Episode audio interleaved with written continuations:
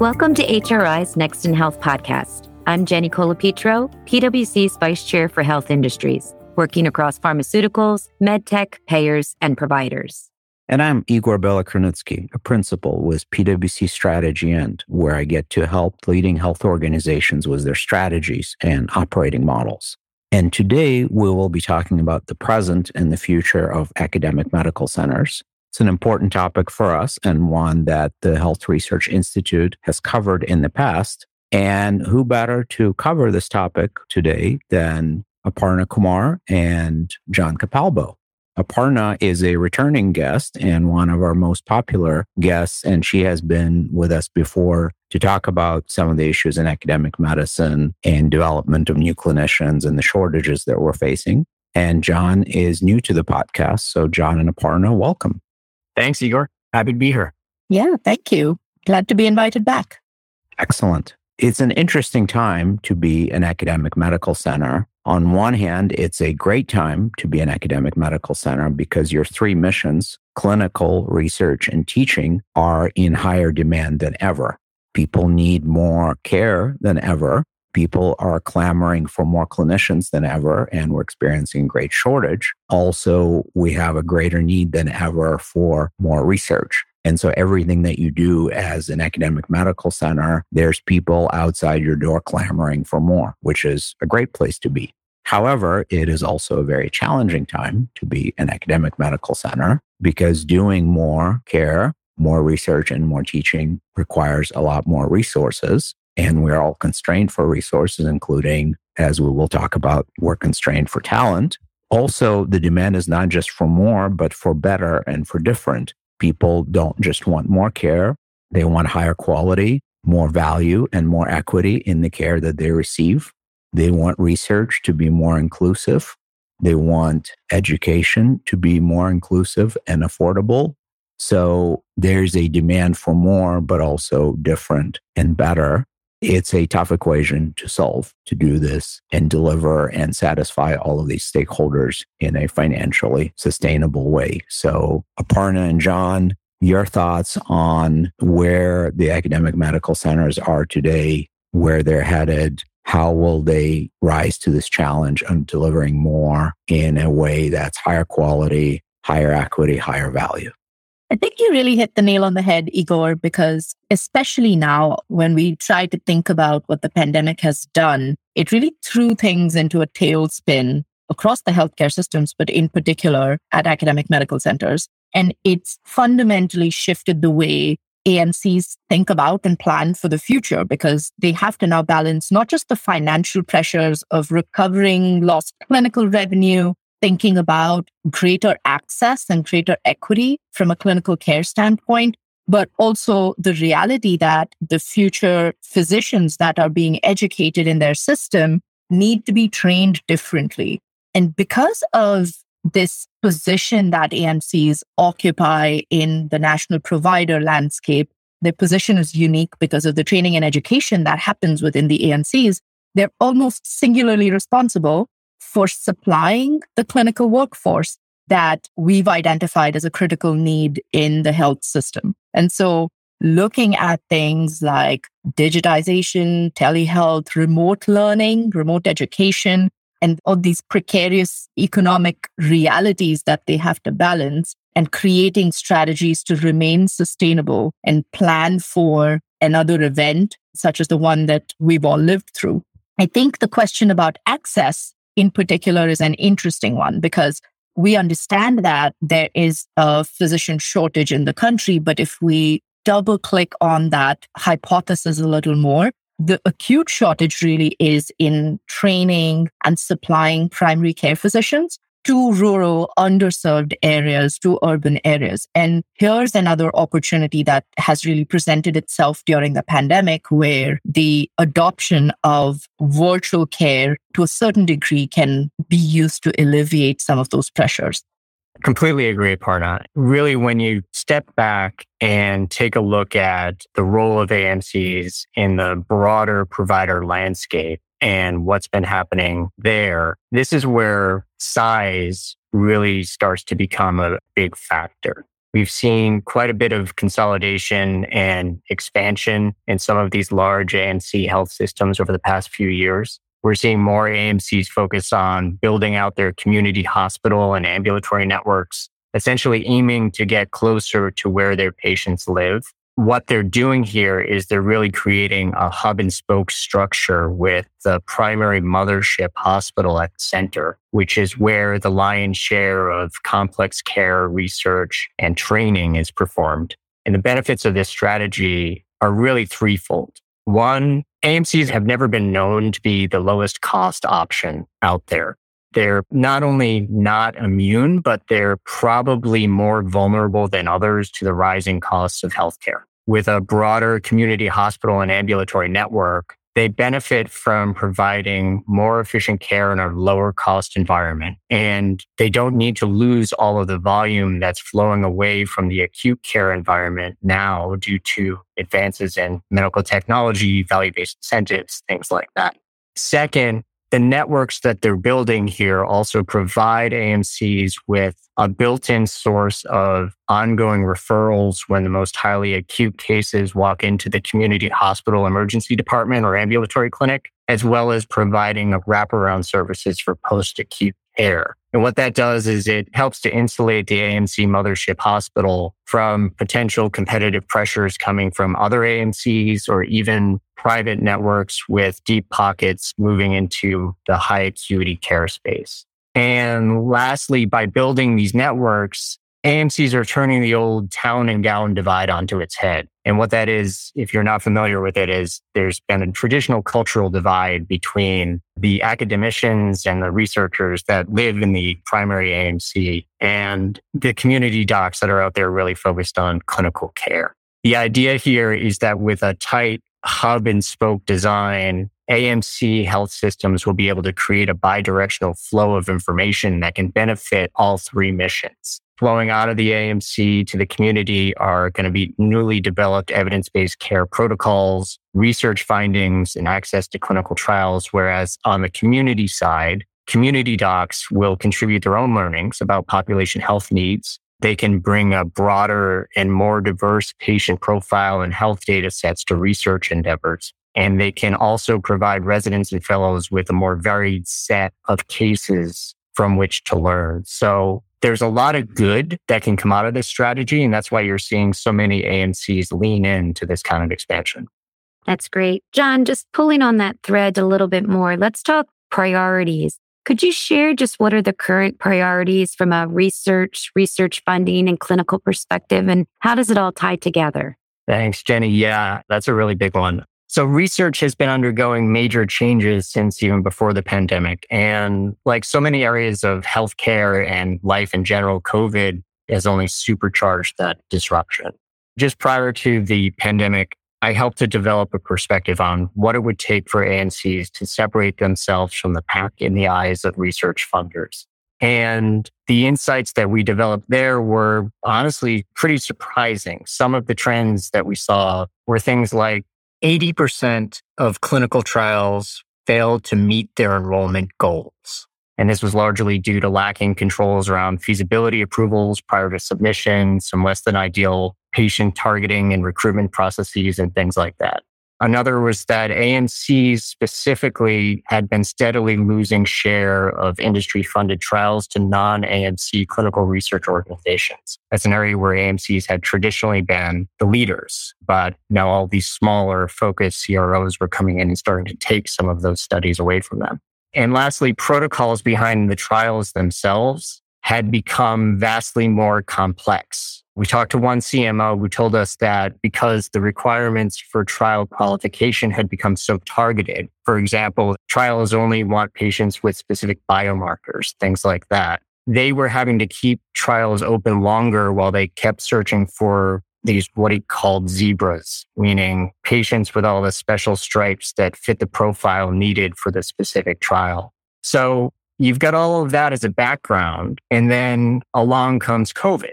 And for a while there, like everything else, in many cases, research just stopped. But when the immediate crisis subsided a bit, the industry was able to pick up its head, look around, and realize that they had all these cool toys on the shelf that had largely gone unplayed with for a while. They realized that trials could be conducted remotely, that with the right set of wearable technology combined with virtual care, telehealth check ins, trial participants in many cases could continue to take part and results could be recorded without having to bring people into the clinic. What that meant was that many barriers were dropped. You no longer had to be within commuting distance from your research team. Your schedule no longer had to line up exactly with the clinician schedules to make sure that you could have your check ins. And this meant that a broader and more diverse population could theoretically now participate in research, which of course would improve the quality of research fundings as well as the inclusivity and insights of the interventions that were developed. The role of data also grabbed more of its share of the spotlight during COVID with provider consortia organizations entering into agreements to share de-identified patient data. And that helped to provide researchers with these troves of very diverse patient insights. And it also helped to push research based on real world evidence to the forefront, which ideally should help solve some of the zebra dilemma that I talked about before. And I think that in all of this, we're starting to see a view of the future where collaboration between researchers, research organizations, the role of patient data, whether through EHRs or wearables or other quantified self resources, and even somewhat controversially, but the potential monetization of some of these data sets are likely to combine to continue to drive innovation and discovery and hopefully do that in an even more diverse and equitable way.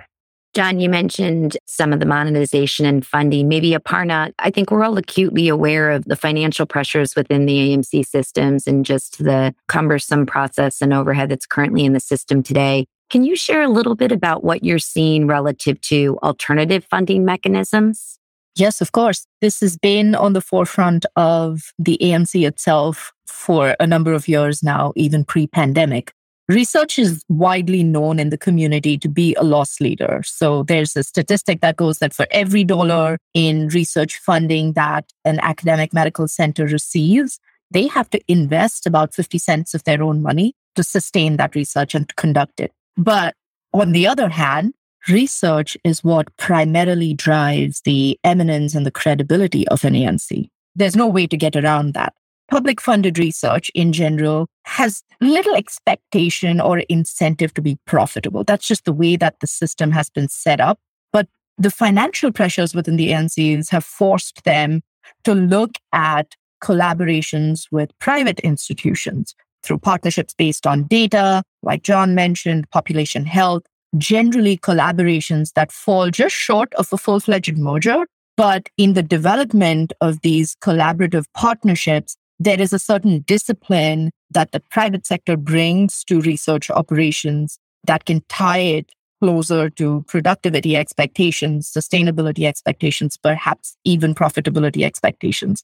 It's almost causing a divergence and a branching between publicly funded research and then private funded research in the way that research is being seen from an operational perspective. Thanks, Aparna. John, we've covered quite a lot here. Are there any other areas that you think require further attention?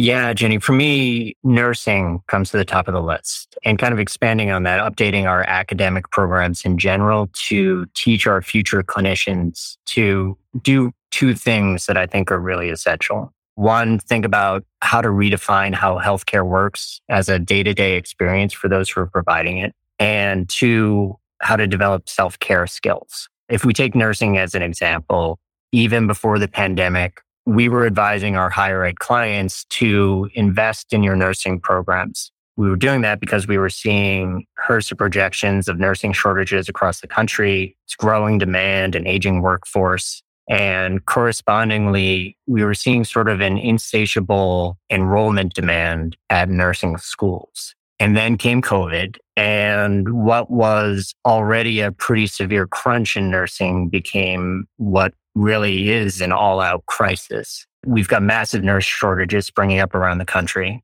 not to mention the astronomical costs for provider organizations who are trying to fulfill their needs with an increasingly limited supply of nurses. But all of these troubles that we're facing now have very reasonable origins that I think we really need to learn from.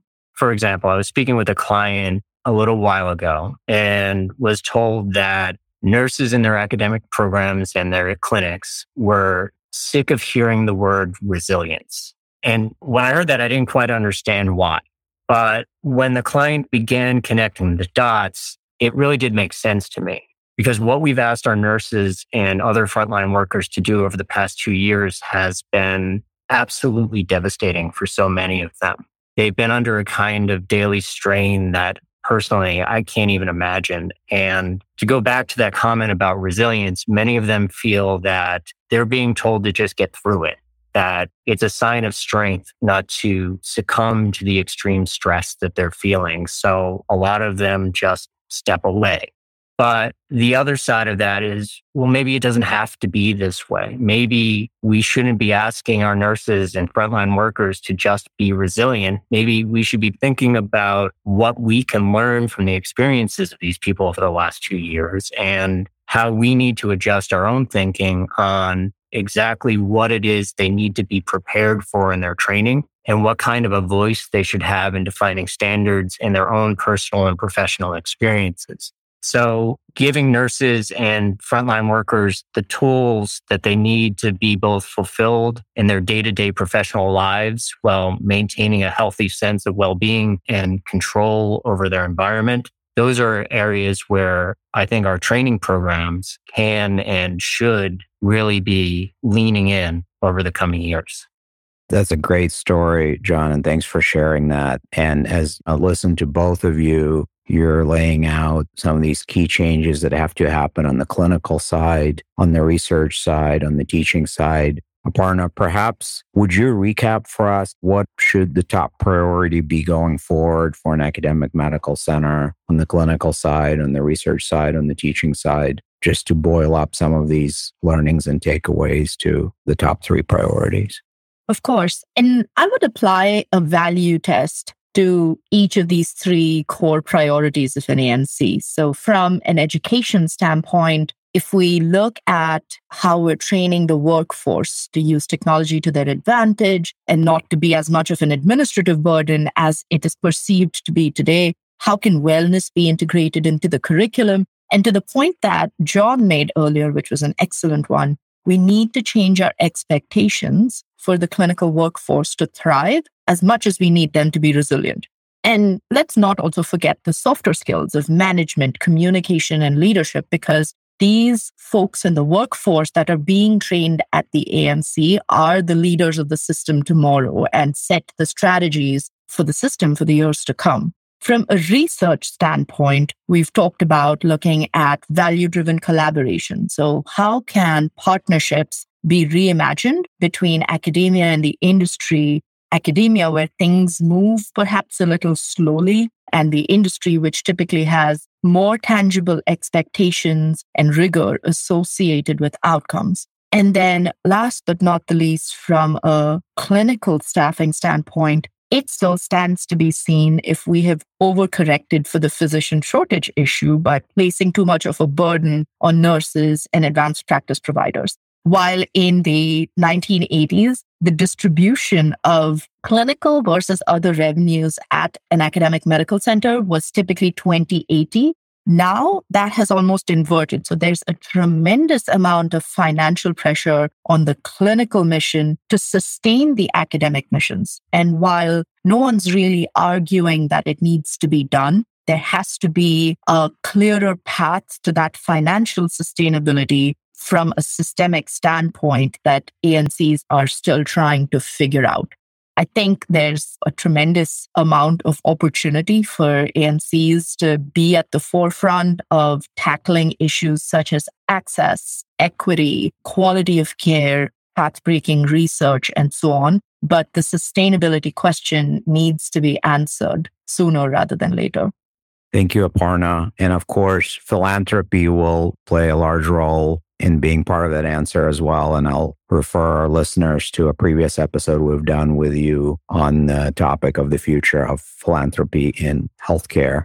And so the two of you have painted a very compelling vision of the emerging AMC of the future that is better aligned internally across its three missions and also better aligned to the communities that it serves in terms of their needs, their priorities, their challenge for more innovation, more value, more quality, more equity. It is a compelling vision. And we've also heard that when you come to the boundary between town and gown, you may find a zebra there waiting for you. So thank you very much for spending time with us today and sharing your insights about the AMCs with Jenny and me. For more on these topics, and other health industry insights driven by policy, innovation, and care delivery changes, please visit our website at pwc.com forward slash HRI. Until next time, this has been Next in Health.